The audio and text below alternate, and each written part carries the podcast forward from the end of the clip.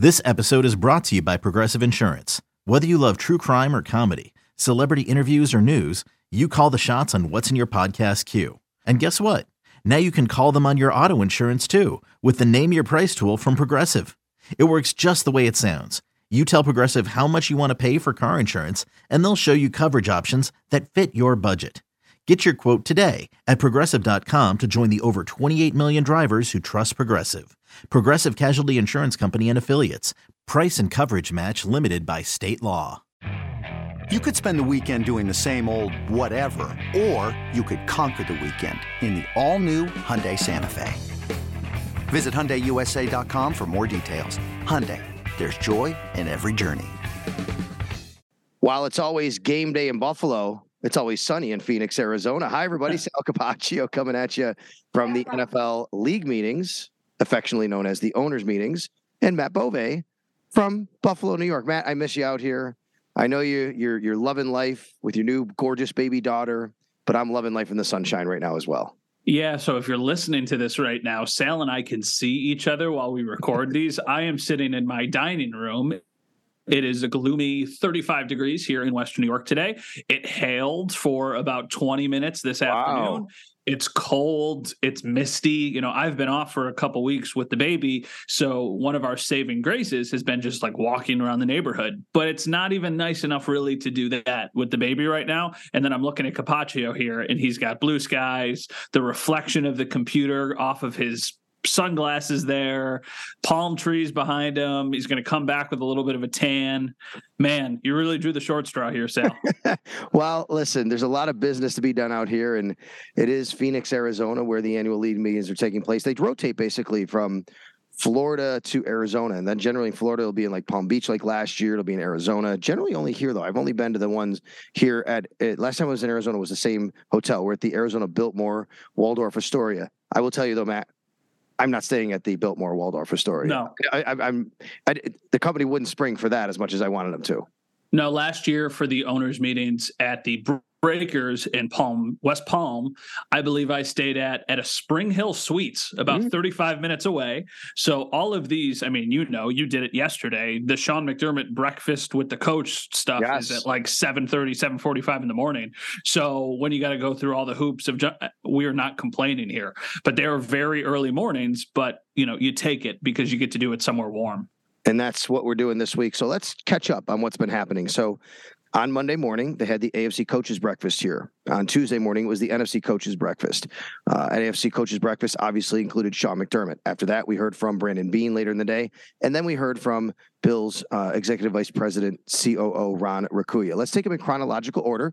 Let's start with Sean McDermott. So Sean McDermott spoke, and basically the headline I would say, Matt, is he confirmed something that we all knew was going to happen, but now we know for sure that he will be the defensive play caller in 2023, taking over for Leslie Frazier. Again, something we all kind of knew was happening. They were leaning that way, but he said he's going to call plays. However, I thought it was interesting. He did leave the door open for that to change down the road if he feels that it's not going the way he wants to or he can do as far as his time management is concerned and managing a game. He even left open the possibility of giving it to someone else from time to time, as he said, and then taking it back or just handing it off overall. That's not what he's planning on doing. He's just leaving the door open. And I thought that was interesting that he at least had that introspective and vulnerability, if you want to call it that, to say, hey, this might not go the way we all expect it to go. Yeah, and I think that's probably pretty self aware from him because he has had success as a defensive coordinator in this league, and he is a very smart defensive mind when it comes to football. But you have to balance still being a head coach and then the new responsibilities that you're adding onto your plate of calling defensive plays. That's a lot for one person. There's a reason the defensive coordinator job exists and the head coach job exists. And I've always heard from people around the league and people in coaching that the best head coaches are the ones who can kind of keep their hands out of everything and let the offensive coordinator do their job, let the defensive coordinator do their job, and they just focus on the sole responsibilities of a head coach. Now McDermott is going to have to do that, which is something that I think he's done you know, fairly well since he's been hired here. He's one of the better coaches in the league. The Bills have had a lot of success. People always like to say what could be better and why the Bills haven't gotten to where they're trying to go. But come on, the guy has made the playoffs basically every single year he's been here. And considering where they were, that's quite the feat. But now you're going to have to try and do all of that stuff, manage the game, make those important decisions while also being responsible for a defense. I think he can do it, but I think it's a big undertaking. For sure. Um, you know, he talked a lot about having a good staff and relying on them. And I, I, think that's right. He has a veteran staff. They brought in Al Holcomb to be a defensive assistant. He's been with Sean McDermott. He's a veteran coach in this league. But you also have Eric Washington at D line. You also have Bob Babich, Bobby Babich as linebackers coach. You also have John Butler in the secondary. And I'm sure there's other guys too, but that's a very veteran staff that he can lean on. And he says, look, I'm going to lean on them. They're going to be able to take over some of these duties. So he feels very confident in that. The other part of this is does it mean anything for the philosophy of the defense, a change in the defense? When he was asked that, he used two words, Matt. We'll see. And I thought that was really interesting. And then they signed Taylor Rapp. And Taylor Rapp is a safety who a lot of people thought was going to get a starting job in this league as a free agent. In fact, there were rumblings that the Bills might have targeted him if they'd lost Jordan Poyer. So is Taylor Rapp now someone might indicate, along with Sean McDermott being the new play caller, that maybe the Bills are going in a different direction. Maybe we see more three safety looks, some more dime looks, more of that Buffalo nickel. Maybe we do see a little bit of a defensive type of change, whatever that looks like for the Buffalo Bills in 2023. The Taylor Rapp signing is interesting because I don't think he would have signed here or came here if he didn't know he was going to get on the field. He's not coming. He is somebody who it seemed like had options. I know I saw that he visited the Patriots. He had an evaluation on Spotrac of $10 million a season. Obviously, he didn't get anywhere close to that, but it seemed like there was interest in this player from around the league. And for him to come to a team that's already got two bona fide studs at safety with Hyde and Poyer, especially Poyer coming back, makes me think that there is going to be a philosophy change because I don't think he comes here just to sit on the bench for a year until maybe Micah Hyde's contract is up and then they okay, well, now you can play with Jordan Poyer. We just wanted to get you in the door. I think that's part of it. But at the same time, I do think maybe there is going to be a shift in what they try and do because this is a personnel, this is a package. These are the people that McDermott wants for his kind of new designed, re energized defense that he plans on implementing. And let's talk about that defense and what it might look like because I did catch up with Ron Rivera at the NFC coaches breakfast and I asked him about Sean McDermott. Ron's been asked this before at the combine. I know you guys caught up with him and uh, asked as well. But here's what he said to me about Sean McDermott calling defense when they were in Carolina together. And obviously, Rivera was the head coach and McDermott was the defensive coordinator. Quote, he gets very aggressive. He really does. Sean is a guy that looks at the game and reacts very well. I always thought he made good decisions. I always thought that he also made good adjustments, but he tends to get aggressive. And, and, and then he started to lightly laugh, Matt. He goes, he tends to get aggressive and then he laughs and he goes, and every now and then I'd have to slow him down. He says, but he is. He's a very aggressive play caller. He's dynamic. He looks for the best way to use his guys. Okay, so end quote. Matt, I think this is kind of a bit different than the, I guess you'll say, narrative on what the Bills have been and what people think Sean McDermott is and um, his play calling philosophy. They have not been the most aggressive defense over the last several years under Sean McDermott and Leslie Frazier. So this tells me like it, that would be a major change if we got this suddenly incredibly aggressive defense. Yeah, and I don't want people to think aggressive automatically means just blitzing more. Agreed with you. Because that's not, you know, exactly what it means. I think sometimes for McDermott as a head coach, he needed to be more aggressive and that was a learning curve whether it was decisions on fourth down or when to you know go for it when to all, all these things that he had to kind of learn as he went. And i think back to the afc championship game when there were multiple decisions that were made that i thought they should have been aggressive more aggressive on and they ultimately lost the game. Then you fast forward to the next year and it felt like they were always making the right decisions on when they should go for it and stuff. So if he's going to take that same approach if he was already an aggressive play caller and he's becoming a more aggressive head coach, I think he takes that same approach to the defense. And it makes you wonder with the personnel that they have, what are they going to do? What are they going to look like? I was thinking about it the other day. Who are their best 11 players right now who you would slot in to start defensively? And I'm thinking, okay, right now, if Von Miller's ready to go, he's going to be there.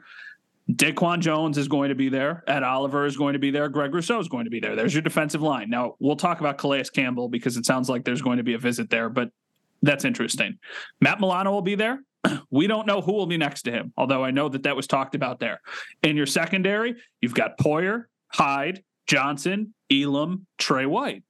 So there's one open spot, and it's next to Milano does Taylor Rapp somehow fit into this piece? What am I missing here? So Let me I like the real quick what Sean McVay said about Taylor Rapp. I asked him about him, which is really interesting on this point that you're making. He said, great versatility. He can play on all three levels of defense. You can put him on the line of scrimmage, on the second level, or safety in the deep part of the field. He's a great understanding of the game. Now, I don't think either of us is suggesting he's going to play defensive tackle suddenly, right? That's not going to happen. But Mhm. you can use this guy as a bit of a chess piece, I guess, around the board, which, yeah, maybe you take the middle linebacker off the field once in a while and put that extra safety on, and now you have some versatility there. I do. I find this fascinating about what we're gonna what we're gonna see in 2023.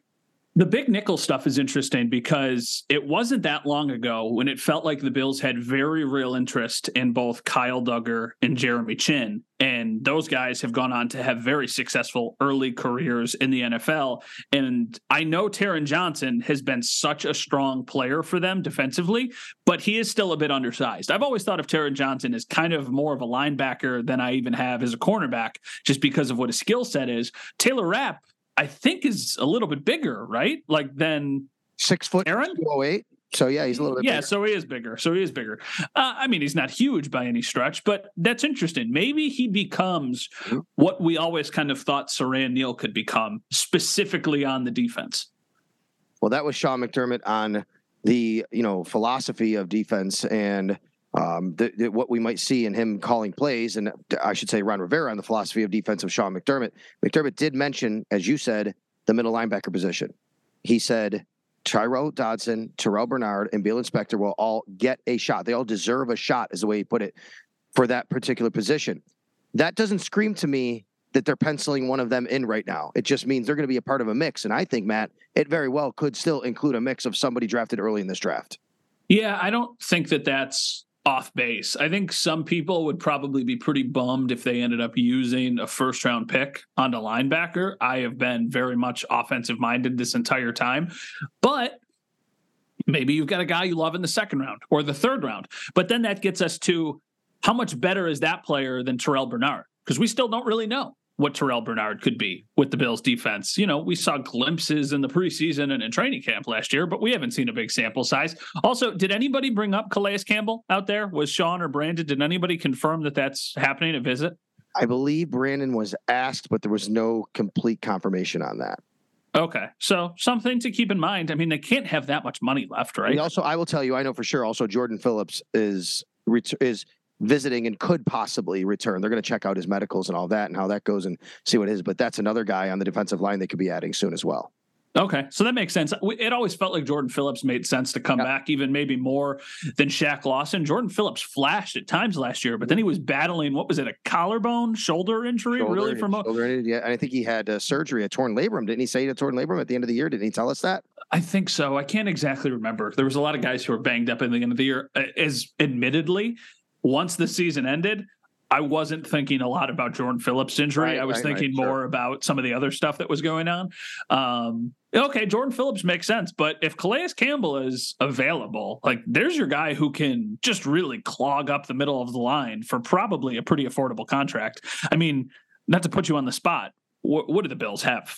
Five million dollars left? Maybe That's something probably like that. Yeah, they don't have a ton of money in that. You know, um, I think it was maybe ten to nine to eleven, and a couple weeks ago before a couple of signings. So uh-huh. the other thing is that Brandon Beane said. In fact, let's do that. Let's let's talk about Brandon Beane coming up here and what he had to say because a whole bunch of things we went through, and he touched on that salary cap issue as well.